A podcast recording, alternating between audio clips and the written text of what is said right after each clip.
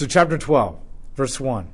It was about this time that King Herod arrested some who belonged to the church, intending to persecute them. He had James, the brother of John, put to death with a sword. And when he saw this, this pleased the Jews, he proceeded to seize Peter also.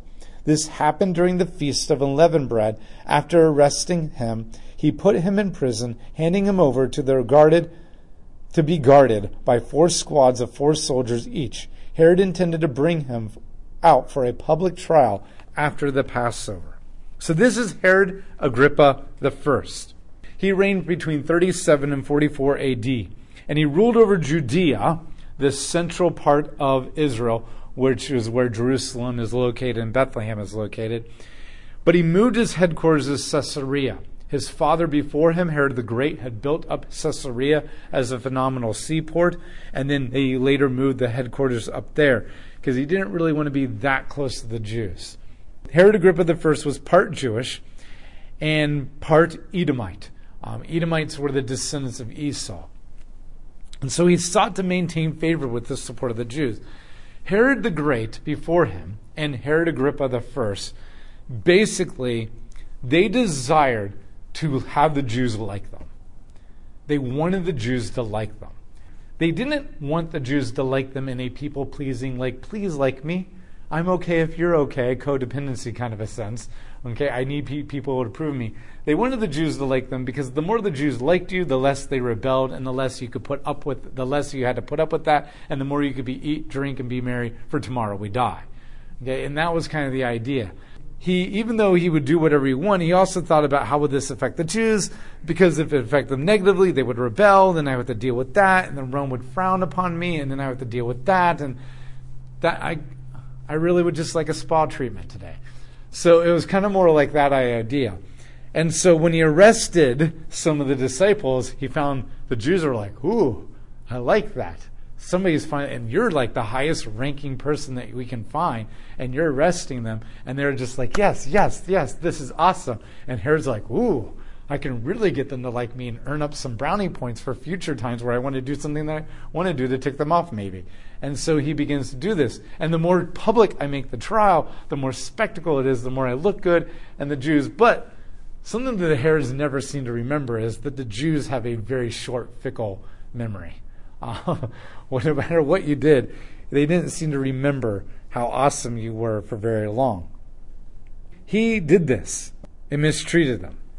So Peter, verse 5, was kept in prison, but the church was earnestly praying to God for him. The night before Herod was to bring him to trial, Peter was sleeping between two soldiers, bound with two chains, and the sentries stood guard at the entrances. So he's in prison behind iron gates, he is shackled to soldiers, and there's soldiers outside the gates guarding him. There's no way they're getting out. Suddenly, an angel of Yahweh appeared, and a light shone in the cell. He struck Peter on the side and woke him up. Quick, get up, he said, and the chains fell off of Peter's wrist. Then the angel then the angel said to him, Put on your clothes and sandals. And Peter did so. Wrap your cloak around you and follow me. And the angel told him, Peter, follow him out of the prison, but he had no idea what the angel was doing. Um, what the angel was doing was really, oh, sorry. But he had no idea that what the angel was doing was really happening. They would get this sense that Peter is asleep. He's been woken up out of a daze Everything is dark. Remember, in the ancient world, there's no electricity, so when it gets dark, it gets dark. And yes, there's a light shining, but everything else around you is dark, and an angel appears to you. He probably may not really realize that this is reality. Even Paul, when he talks about being given visions of God, he's like, I have no idea what happened. I don't know whether I was taken out of my body up into and saw visions. I don't know whether my whole body was taken up. I don't know whether I was asleep or awake or whatever. I just know that I was caught up into the presence of God and saw things, and it was validated as legit. Had that, if, if Peter is, if Paul's fully awake and saying that, imagine coming out of the sleep and being dazed and confused. And so, has, and so you get this idea like, when you wake your kids up in the morning really early and they're starting to wake and you're like, okay, get your shirt on. And they're just kind of mindlessly putting their shirt on, like, okay, now your shoes, right? And they're just, and you get them going through those motions and that kind of stuff. And it's not until later that they realize, wait a minute, I'm not in my bed anymore. That's the idea that's happening with Peter as we're dealing here. And so he's just kind of sleepwalking, not literally, but in that kind of a mentality as the angel is leading him. He thought that he was seeing a vision, so this could be a dream. They passed the first and second guards and came to the, the iron gate leading to the city. It opened for them by itself, and they went through it. And when they had walked the length of one street, suddenly an angel left him. Then Peter came to himself and said, Now I know without a doubt that Yahweh, the Lord, has sent his angel and rescued me from Herod's clutches and from everything and the Jewish people were anticipating. So once he had like lock, walked a few distances and he was now standing in the cool, the breeze of the night and out in the open and some time had gone by, he realized, okay, this is not a vision. This is really, truly happening. And there's no greater proof that this is God than the fact that you're no longer in prison. Now, this is one of the greatest escapes from prison or in, that we have in the Bible. It's one of, it's and I think that one of the reasons that this escape is so supernatural. That later Paul will have one with an earthquake and stuff, but just the idea of that everybody was aware. I mean, you're going to wake up to an earthquake. And even the soldier is like freaking out and about ready to kill himself because the penalty for letting prisoners escape was public humiliation, death. But this is like all the soldiers are just not even aware of what's happening. The gates just like kind of open up on their own. The shackles just drop. The city gate opens up on its own.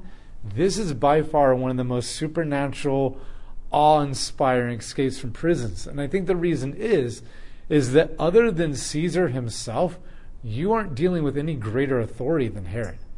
Herod is the highest authority in the entire land and and he's he's Roman authority too. He's not Jewish authority. He's Roman authority. And he is the voice of Caesar and Rome.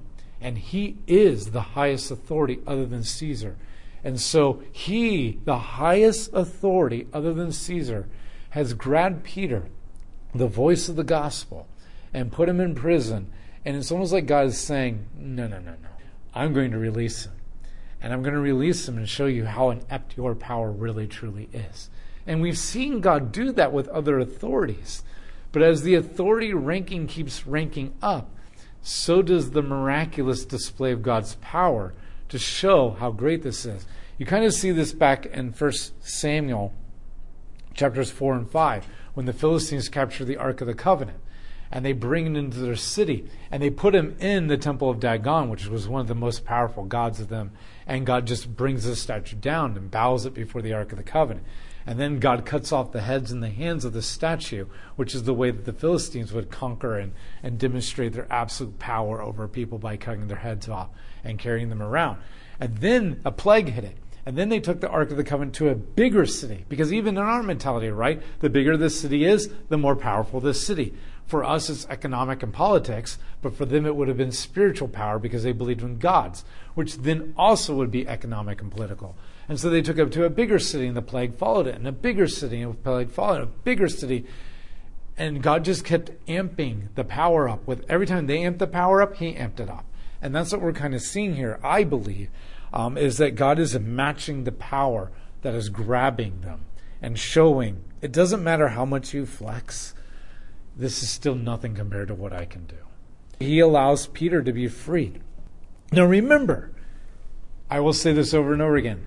He is not just freeing them to give them a happy go lucky life.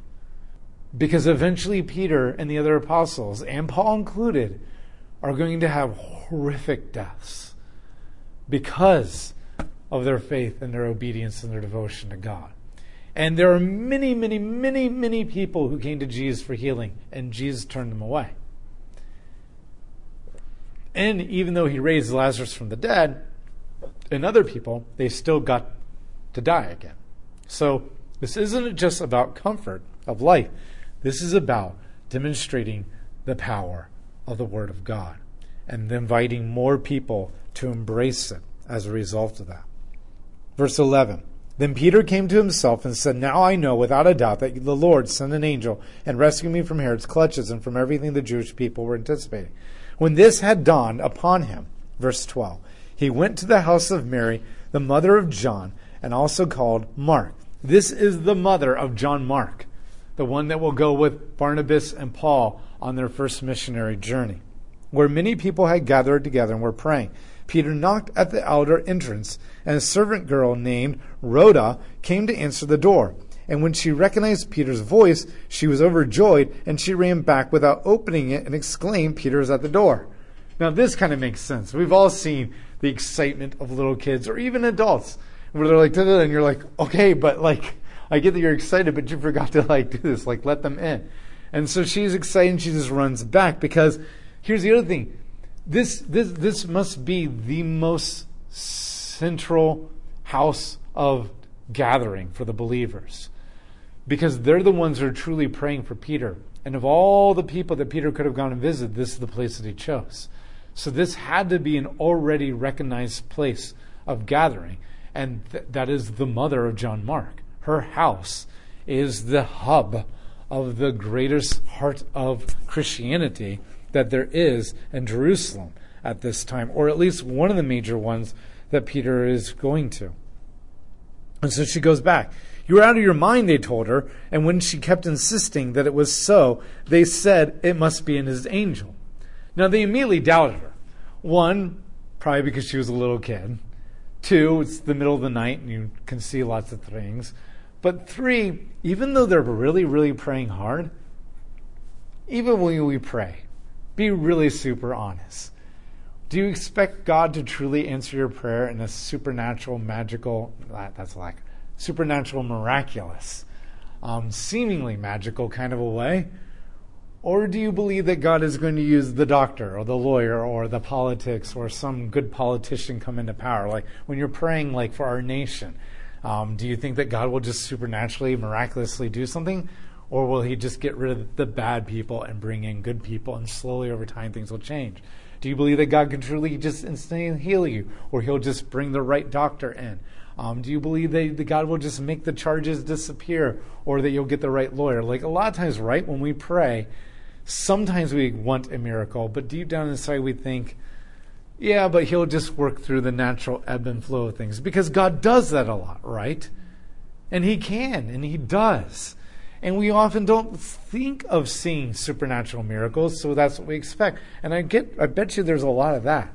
Like, please let his trial go well tomorrow. Please like da da da da da da. And but they didn't expect him to really truly exclaim the power of Rome. This is like climbing out of a black hole of a CIA dungeon. Okay, once they the CIA drops you in a unmarked prison in Guantanamo Bay, there's no coming out. Even when everybody knows that you're there and you're there illegally, there's no coming out. I mean, there's lots of people in America who have been in prison for a while without trial, and nobody can do anything about it. And so this is what they're probably thinking. Then they said it must be his angel.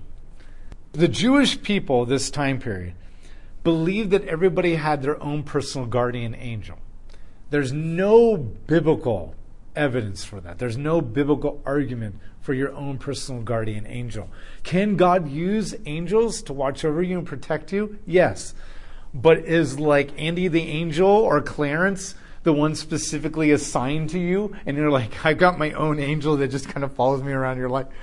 No, no, no maybe for you and maybe not for other people, I don't know. But not really like God has assigned an angel. Like you're born and they're like, okay, here's your human. Don't lose track of him. Stay with him for your entire life.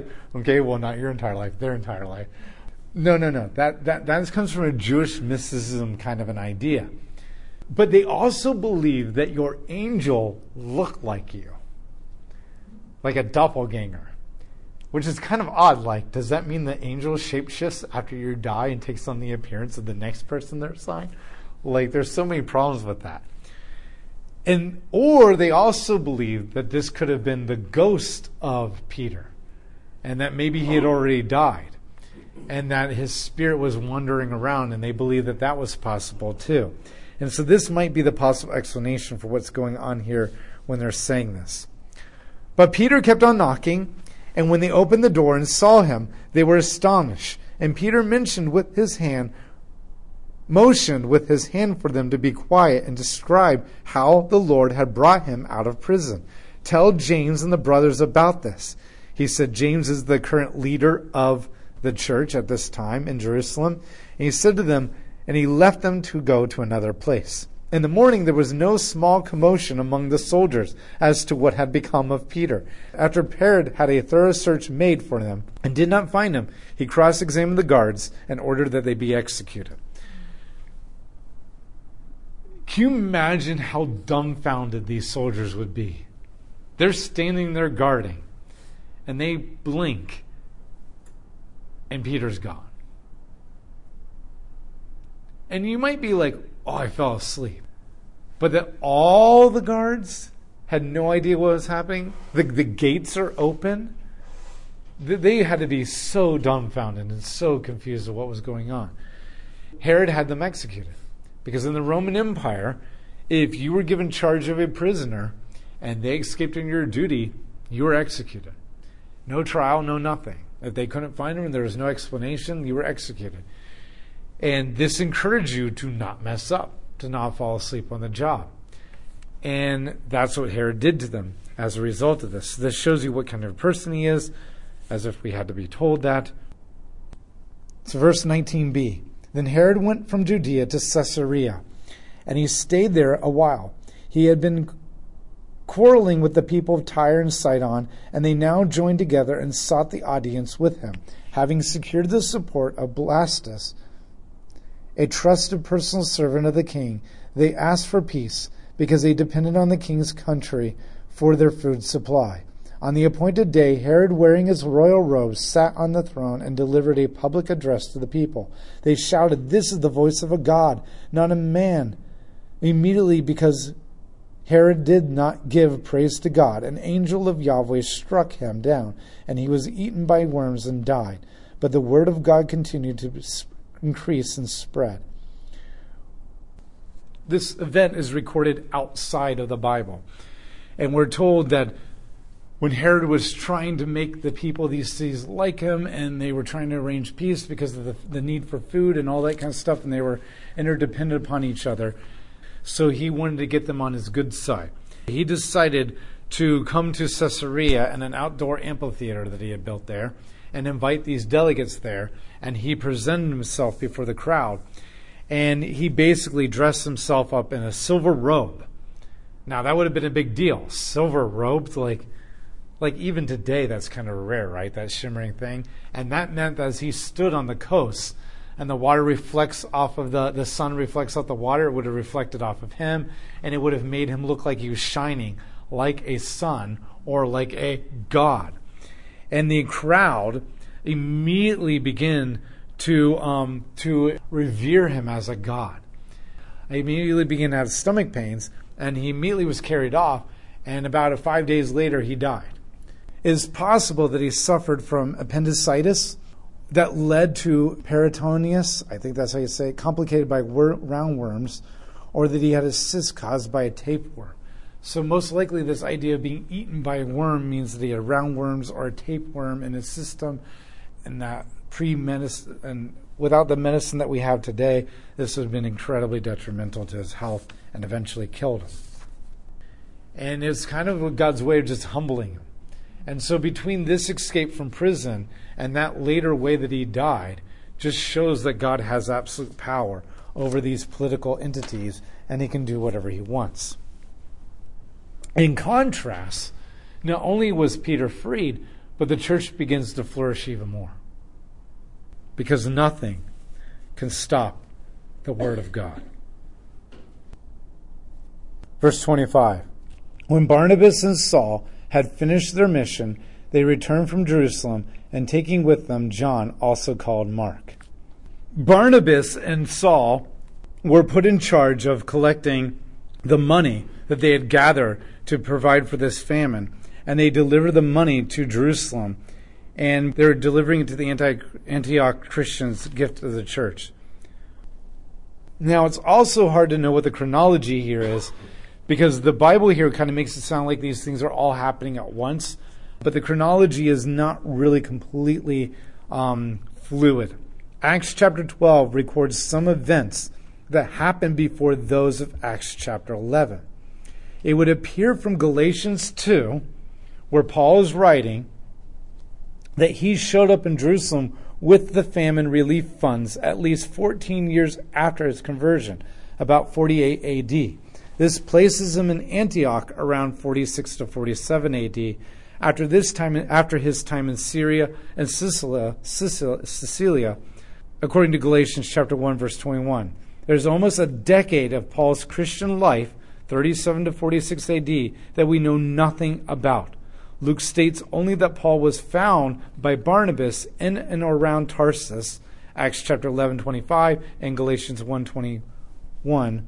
Luke's purpose is to provide not a biography of Paul, but rather an overview of the birth and the growth of the early church. Now, I made the argument earlier when we first launched into this book and I gave that long introduction that this book is not a biography. It is not a biography of the gospel of Peter. It's not a biography of Paul spreading the gospel. I think a lot of times we think that. Um, Peter, we get, we feel like we know Peter a lot from the gospels, and then we get into Acts and he shows up a lot, and then Paul just becomes the dominant focus. But there are many years between Paul's conversion here that we don't know what happened to Paul. And there's many things that will happen here and here that we're not given a lot of details.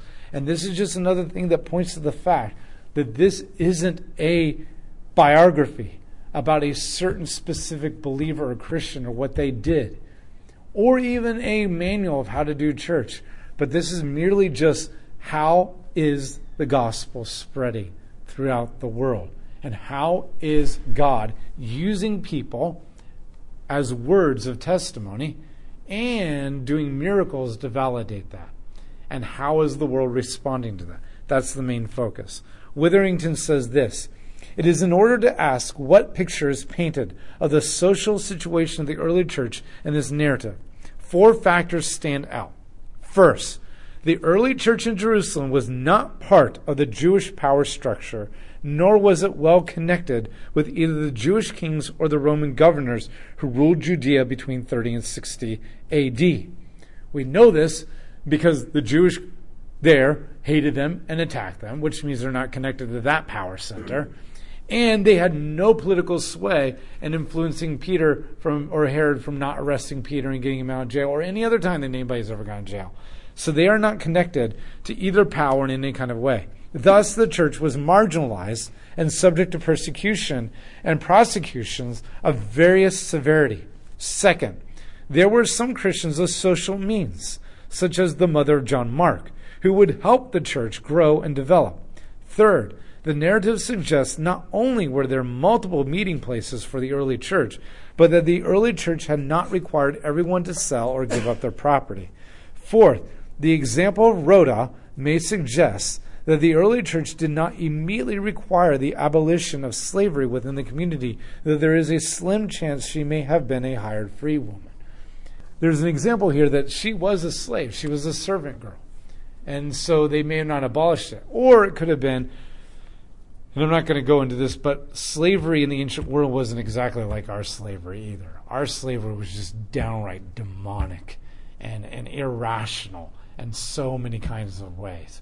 But slavery back then could have been abusive, or it could have just been more of an indentured servanthood, kind of like uh, what we would think of like a glorified butler, in kind of a way that. that could people mistreat them? Yes. Did that automatically mean that everybody did? No.